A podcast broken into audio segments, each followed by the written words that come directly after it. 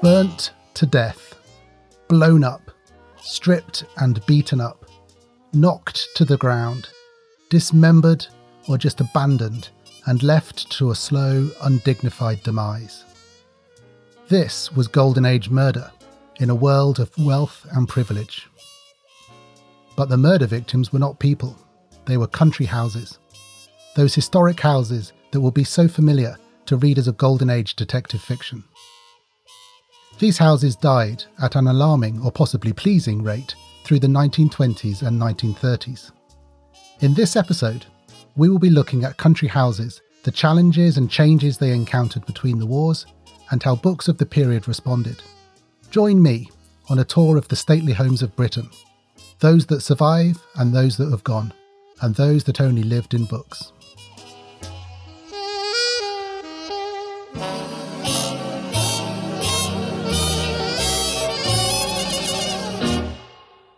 Welcome to Shedunnit. I am not Caroline Crampton. I'm Guy Cuthbertson, Caroline's husband. I'll be your guide today. Please wear sensible footwear, don't touch anything, and don't scream if there's a body in the library.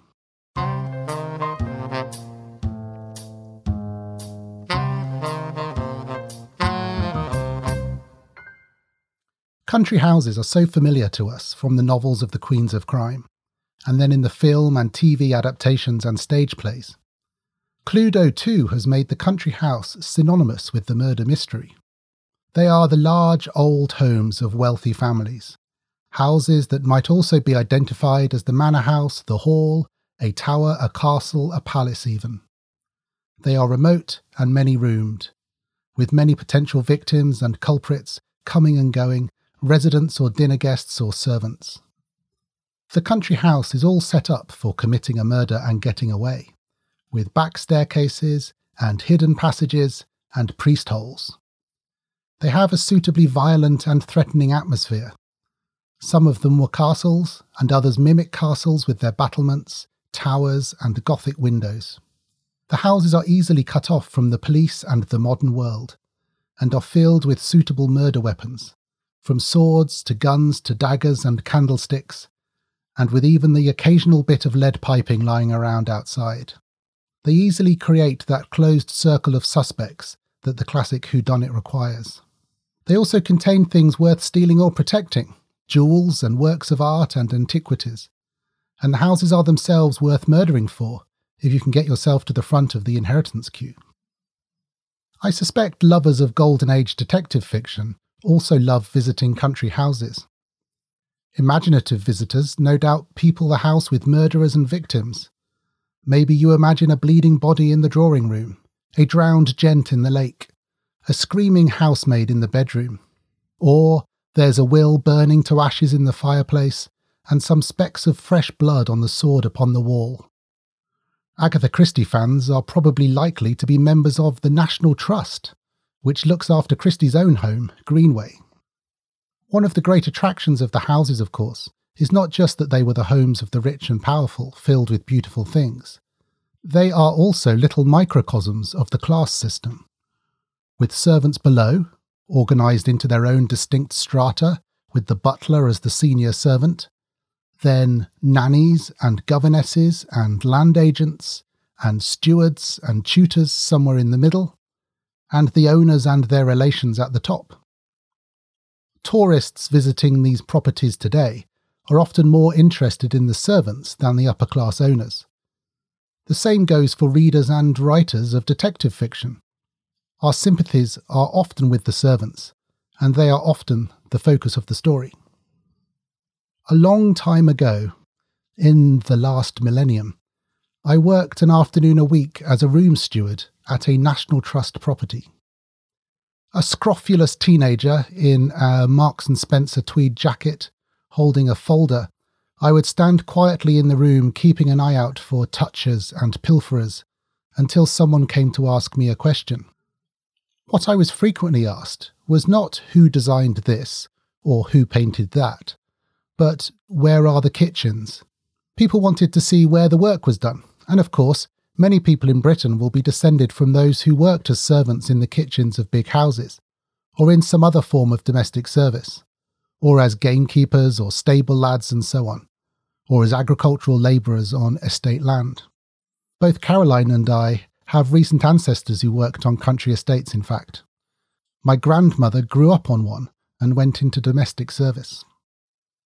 Incidentally, that National Trust property I volunteered at didn't have any kitchens on display. A large part of the job was managing disappointment. The pictures were copies, or just not very good, and what looked old usually wasn't or wasn't in situ. The house was really a product of the 1920s and 1930s, because the owner turned a nice old farmhouse into something much grander, buying in furniture and fittings from elsewhere, from country houses that were struggling financially, creating a great hall out of the farm's barn, building a long gallery in 1931, and so on. It was pretty much all of it not as old as it looked, a kind of knock-off pseudo Tudor mansion. But nonetheless, it was donated to the National Trust in 1941. The National Trust has helped to preserve historic houses for the nation, and its efforts intensified in the 1930s. During the 1920s and 1930s, these historic homes of the wealthy were being demolished or left to rot or they were given up by their owners and took on new identities as hospitals, golf clubs, hotels, or apartment blocks. Or, like the Great Stowe House, which was sold in 1921 and again in 1922, they became schools. In 1934, the Marquis of Lothian suggested that the National Trust should extend its protecting arm over the historic country houses of Britain, those threatened with destruction from taxation and death duties. By that year, death duties had risen to 50% for estates valued at over £1 million. The National Trust did create the Country Houses Committee in 1936 and began to seek to take on certain houses where their owners no longer had the money to run them. There then followed the National Trust Act in 1937 and 1939 even for those families who were able to cling on to their ancestral seats, life was not what it was. They could never again go back to before the war.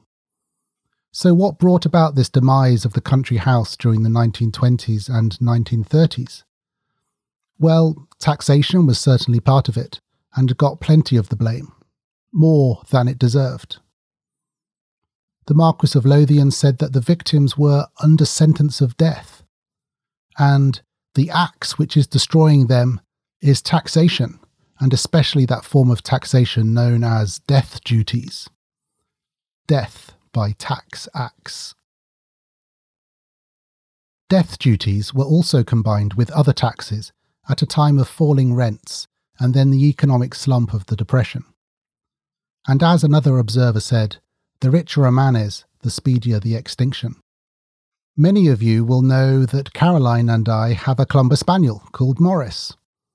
No hound of the Baskervilles he, but Clumbers came originally from Clumber Park, the large Nottinghamshire country house of the Dukes of Newcastle, with more than 70 bedrooms and a park of more than 4,000 acres. The contents were sold and the house was demolished in 1938 because the Duke had debts and a tax bill that needed to be paid. The parkland later went to the National Trust. A 1931 article in the magazine called The Bystander commented on the knell of the country house, as it called it, listing all the great houses that have been lost or converted to new uses, which meant the severance of ancestral ties between landowners and the countryside. The bystander blamed death duties, plus income tax, and the increase of local taxation. It told its readers that, under our present laws, a fortune created entirely by brains, years of hard work, and enterprise can easily be swallowed up piecemeal in three generations. It's a ridiculous article, really. We all know that in most cases, vast estates were not simply the result of brains, hard work, and enterprise, far from it. Some atrocious behaviour lurks in the histories of many country houses. Indeed, the death of the country house could be blamed on the greed and stupidity of the owners. Owners who got into incredible debt, or entered into regrettable business ventures. In South Lanarkshire in Scotland, Hamilton Palace and Douglas Castle were left chronically unstable by coal mining and then had to be demolished. The huge Hamilton Palace was demolished over a period of several years, from 1921 to 1926. Then, a lesson having not been learnt, Douglas Castle was demolished in 1938. At Hamilton Palace, the damage had really already been done before the coal mining began, because at the end of the previous century, the 12th Duke of Hamilton had acquired vast crippling debts by spending so much money on horse racing, gambling, and an extravagant lifestyle. The 1920s and 1930s were often just the final blow for families that were already reeling. Since the 1880s, landowners across the country had been selling off heirlooms in order to pay their debts. Many of Hamilton Palace's treasures were sold in 1882. America could be blamed for undercutting the profitability of British agriculture. Flashy American tycoons bought British treasures when they went up for sale. The First World War had also played its part. It helped to plunge families into financial problems. Many houses were taken over by the military or became hospitals and convalescent homes and sons were lost. If we look at Lady Chatterley's Lover, published in 1928, and if we look beyond the sex, we see a story about a country house, Wragby Hall, and two sons of Sir Geoffrey. One, Herbert, who was killed in the war, and the other, Clifford, now the owner, who was injured in the war, which means he cannot produce an heir for the estate. He has also been left with insufficient income. That estate had also suffered in the war, when Sir Geoffrey chopped down so many of his trees for trench timber. Sir Geoffrey, Clifford's father, was intensely ridiculous, we're told, chopping down his trees and weeding men out of his colliery to shove them into the war, and himself being so safe and patriotic, but also spending more money on his country than he'd got. Now we've mentioned Lady Chatterley's lover, though, that novel about an affair between a gamekeeper and her ladyship, we should mention the servant problem. It was harder to get servants to work at the big houses after the war. Many men died in the war or came back unfit for work. Others were often better educated than their predecessors and had more options. If people didn't want to work in these houses and would rather work in an office or shop, then that tells its own story. It was not an idyllic life for the servants women in particular found that they had more employment options after the war, a war in which many women had taken on jobs that had previously been seen as jobs for men. They didn't have to go into domestic service. In 1926, the comical Earl of Denbigh suggested reluctantly that servants should be allowed to have a wireless set as an incentive for staying in service. There's often a hint of this servant problem in the detective fiction of the period, as it became harder to get staff and the youngsters from local village families stopped working on the estates, that naturally fueled the idea that servants were more unreliable, inefficient, untrustworthy, even criminally minded. Perhaps the butler did do it. You just couldn't get the right staff. This was also a time when towns and cities were spilling out across the countryside, especially because of the growth of motorcar use between the wars which enabled the suburbs to spread out further and further. Country estates that were once some distance from the town were now absorbed, with houses built on the parkland and the big house knocked down or converted to another use. Suburban street names often recall the estates they gobbled up, borrowing the names of the families, the houses, the meadows, and the woods. So it wasn't just a time of the death of the country house, the countryside itself was being killed off. Even in peacetime, England seemed to some to be in decline. It was a slow chase scene, as the suburbs crept nearer and nearer, opening their jaws, ready to swallow the country house. The countryside was then read about by the residents of the suburbia that had destroyed it, of course. And in the new suburban houses, families read detective novels set in country houses.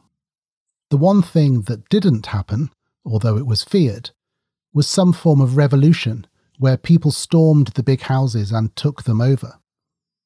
But for some people, then as now, progressive taxation represented the rise of the mob, tax that robbed the rich and gave to the great unwashed.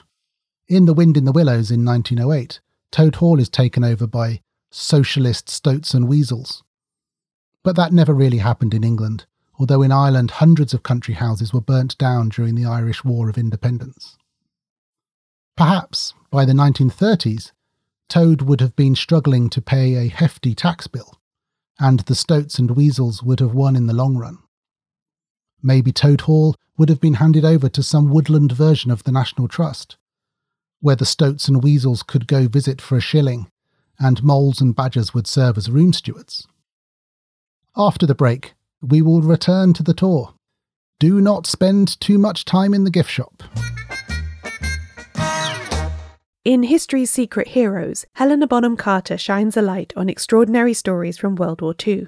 This is a series that tells the tales from the Second World War that are unjustly less well known than the oft repeated histories of that time. Personally, I tend to default to the position that military history, or the history of wars as it is usually told, is just not for me. But diving into this series has shown me that I can be wrong about that, and that maybe I just haven't been experiencing the right sort of history. The brand new second series of History's Secret Heroes is out now, and it's absolutely full of brilliant episodes that had me gripped from start to finish. In it, we learn how a single woman, Christine Granville, skied into occupied Poland and gathered essential intelligence for the Allies, which changed the course of the war. We also look at how Raymond Gourem used his circus skills to break in and out of a Nazi internment camp to sneak in food and supplies for his family, and how a young Filipino woman named Josefina Guerrero took advantage of her health condition to join the resistance and become one of the most consequential spies of World War II. I'm especially drawn to stories about code breaking, as I love puzzles, and to me it often feels like the real life counterpart to solving a mystery.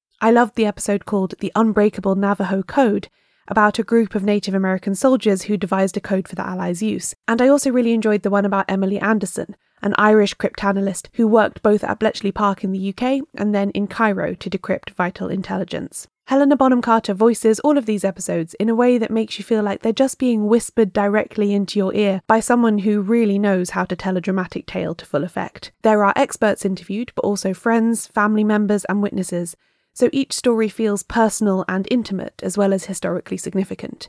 Episodes will be released on Mondays wherever you get your podcasts. But if you're in the UK, you can listen to the full series now, first on BBC Sounds. On the whole, the detective fiction of the period celebrates the country house, or just takes it for granted, with little hint of its imminent demise. Detective fiction, like the aristocratic world of Jeeves and Wooster, is often detached from social change and economic or political contexts are not allowed to muscle into the story, so the focus is on the human victims, not the bricks and mortar. In Agatha Christie's Peril at End House, the house has been remortgaged because the owner is hard up, but perhaps it's not explicitly a story about the death of the country house. Equally, we do find that same sense of decline at the start of Margery Allingham's 1929 novel, The Crime at Black Dudley, we're told that the dreary thousand acre estate has been neglected, that the grass is mostly left to the cows, and that inside the forbidding house itself there is evidence of further neglect. The furniture unpolished, nothing modernised, and the place smells of damp. George Abbershaw says to himself that these old places need a lot of looking after. Shouldn't think the sanitary system was any too good. Very nice, but I'm glad it's not mine. In There Came Both Mist and Snow from 1940, Michael Innes gives us a country house, Bellerive Priory, which has lost its countryside, and the modern industry is menacingly on its doorstep. From the same year, Sad Cypress by Agatha Christie involves trying to sell a big house called Hunterbury to an MP at a time when, as it says, large properties are extremely difficult to sell at the moment.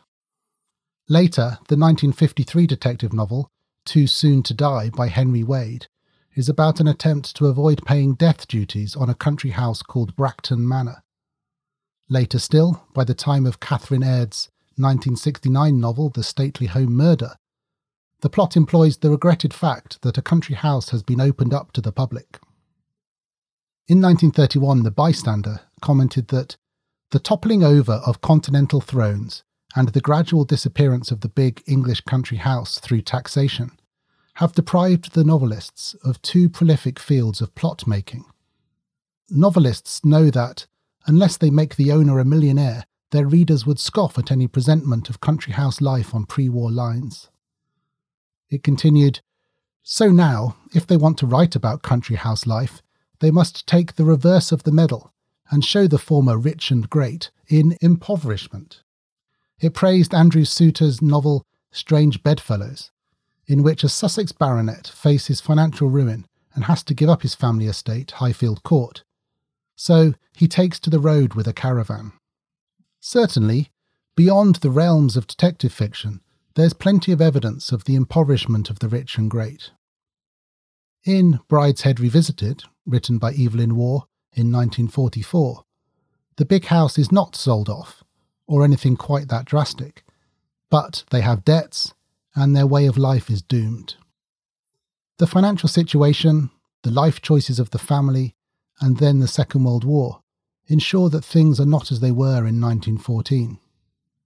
We are left with a vision of paradise defiled as the army take over Brideshead, and, as the quartering commandant says, soldiers are destructive beggars.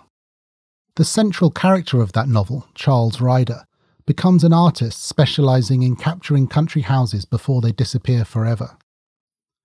He is conscious that these old houses are coming to the end of their lives, or the end of their grandeur at least. He says Englishmen seemed for the first time to become conscious of what before was taken for granted, and to salute their achievements at the moment of extinction. Charles benefits financially from this financial decline of the old families, who can't afford the upkeep and commission an artist's record of what is to be lost. As they lose money, Charles gets more work. He says, I was called to all parts of the country to make portraits of houses that were soon to be deserted or debased. Indeed, my arrival seemed often to be only a few paces ahead of the auctioneers, a presage of doom. The Flyte family of Brideshead own a grand second home in London, which is sold off and pulled down, but, just before it is, Charles produces some paintings by which it can be remembered. Incidentally, detective fiction plays a part in Brideshead Revisited. I wonder whether detective fiction of the period was doing what Charles's pictures were doing, saluting their achievements at the moment of extinction. The country house murder mysteries seem to be recording a way of life that was itself dying at that moment. They are a way of celebrating the houses as they go, while refusing to believe that they were going. I feel Virginia Woolf's wonderfully inventive novel Orlando of 1928 does the same thing. Being a book about the house called Knole in Kent, which was within two decades to be given to the National Trust. The Marquis of Lothian had asked, even if the old order has passed away, is it not possible to preserve the peculiar beauties it created for the joy and edification of posterity? Writing, like painting, became that act of preservation. As a democratic socialist, George Orwell would not be expected to admire the country houses of England or the inequality they represented. He admired Brideshead Revisited, though, telling crime writer Julian Symons in 1948 that he thought Brideshead was very good. He did, however, object to the book's snobbery. In George Orwell's Coming Up for Air, published in 1939, the big house has also been taken over like Brideshead, but not by the army. It has become a mental hospital. The estate has also been eaten up by houses. Orwell tells us I looked over to the right. It was all houses, houses, houses. One might as well have been in the outer suburbs. All the woods that used to grow beyond the pool and grew so thick that they were like a kind of tropical jungle had been shaved flat. Only a few clumps of trees still standing round the houses. Perhaps the most famous destruction of the big house is in Daphne du Maurier's 1938 novel Rebecca, a murder mystery of a kind, in which the house isn't destroyed by taxes or modern life. Maybe it's Rebecca or fate or chance that destroys it. But it's certainly memorable, the last dramatic event in that thrilling book. The novel famously begins with the house. Last night I dreamt I went to Manderley again. And it ends with the house in flames, the horizon shot with crimson like a splash of blood, as if the house is a bleeding corpse. Beyond the 1940s, the houses continued to be demolished or converted to other uses. In 1959, for example, Marple Hall in Cheshire was demolished after many years of neglect and abandonment. It was a house with a double literary connection. It was owned by writer Christopher Isherwood, and more importantly, it is said to have given us the name Jane Marple. It was a familiar story. The house really ceased to be a family home in the 1920s. A caretaker was left to look after it, and the contents of the house were sold off in 1929. Perhaps Brideshead would have been pulled down. Or, more likely, it would have ended up as a National Trust property along with Toad Hall. Evelyn Waugh expressed surprise at the revival of interest in these old houses after the war, a revival that his best selling novel had no doubt contributed to. And he noticed the emergence of what he called the English country house cult, imagining that Brideshead would be open to trippers. Many thousands of people spent their weekends visiting National Trust properties, waiting in traffic jams in narrow country roads and carriage drives, then leaning over red ropes in order to peer at severe portraits, before eating scones and buying tea towels and leather bookmarks, and probably reading an Agatha Christie on a bench in the garden. Not all of the country houses disappeared by any means. One might even wonder how much detective fiction helped country houses to survive. They are used as film and television locations for Poirot, Marple, and so on. And admirers of Golden Age detective fiction may well want to go visiting country houses of a weekend. Or it's a symbiotic relationship. The houses and the books keep each other alive. Readers are drawn to the houses, and the admirers of the houses are drawn to the books, until we cannot separate them. Where would Poirot and Marple on the screen be without the lavish houses that, for a fee, gladly open their gates to cameramen and actors? You can decide for yourself whether we should regret the loss of hundreds of country houses. Not everyone was sorry to see them go. Not everyone who worked on a country estate loved their job. When you hear about some of the things that the aristocracy did, you wonder why there wasn't more murder committed. That's where crime fiction can help. Some properties today still seem to expect you to pay homage to the aristocracy. Caroline and I went to a horrid one in Scotland in 2021. An extortionate entry fee, and then you're supposed to be grateful and admire people who plundered Scotland during the Highland clearances. In that case, I would not have regretted the loss of another country house. Unlike some historic properties fleecing tourists, Detective fiction does not shy away from showing that the upper classes can be awful, evil even. And what we can't doubt is the literary importance of country houses. And the country house mystery is a genre in its own right, and one that's still very much alive. Houses died, but the fictional houses live on.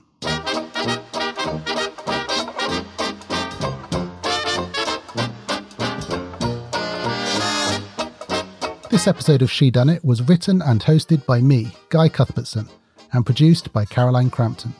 You can find links to all the books mentioned and other information about this episode at shedunnitshow.com slash the death of the country house.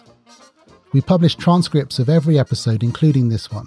Find them all at shedunnitshow.com slash transcripts. Shedunnit is edited by Ewan McAleese.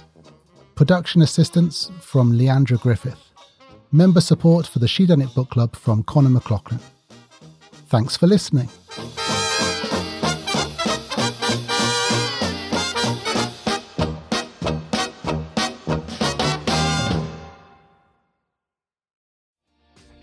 Hi, my name is Kaye Adams, and to be honest, I'm not so good with the ageing process, so I enlisted my old chum, the filter free Cara McKenzie, to advise. Could you imagine being a porn star? The room would need to be really hot for me to strip off. To be honest, she's not much help, but she is rather amusing. And along with some great guests Jo Brand, Andy Oliver, Anton Du Beke, Ruth Langsford, and Craig Revel Horwood, darling, we are learning how to be 60 Listen wherever you get your podcasts.